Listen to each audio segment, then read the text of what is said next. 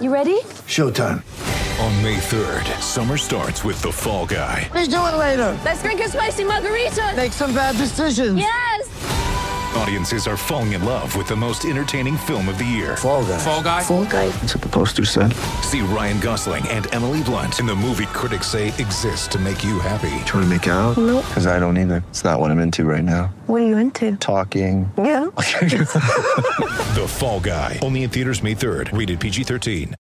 Uh, great sporting moments of 2022. This has got to be up there. The road to the World Cup. And of course, tonight, the Socceroos is a long, long road. In fact, it was 1,008 days, 20 match journey for qualification for Qatar. Had to go the long way home. And, and Sats, a lot of games played out of the country because of COVID as well. Yeah, of course. And and in that lead up, that pathway to Qatar, we we went through the group after losing to two 0 We were third in our group, and and then of course um, scraped to a two one lead in the UAE. And this is well around the time when a lot of people were questioning whether Graham Arnold should be the the coach of the or the manager of the Australian Socceroos side leading into the World Cup. And I'm glad that Soccer Australia they they stood firm and they put their their faith in him. Um, and I'm glad that the playing group, although he's tough in his approach to the game, I'm glad that the players really bought into it because we saw the the, what we would call success from an Australian footballing uh, fraternity, and um, we would class as, as a success getting through to the final 16. And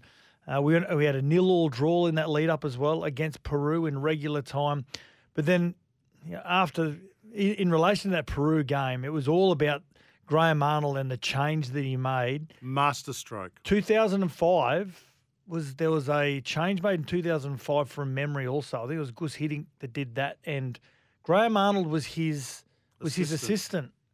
And there was a, a, a, a change made on this occasion. It was Matt Ryan, um, the ever present Matt Ryan, and he was replaced by Sydney FC's Andrew Redmayne. And of course, in extra time and penalty shootout, I should say, Andrew Redmayne came up with possibly one of the the, the plays of the last decade.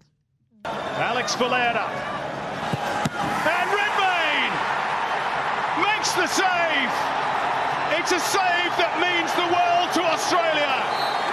It's a save that means the World Cup for Australia. Joy unbridled for Graham Arnold and René Meulensteen for his players. They are going to the World Cup in Qatar. No one gave them much of a chance, but never ever right off the Socceroos. And we saw the outcome. And it was a, a young playing group that have now gone away and experienced a World Cup.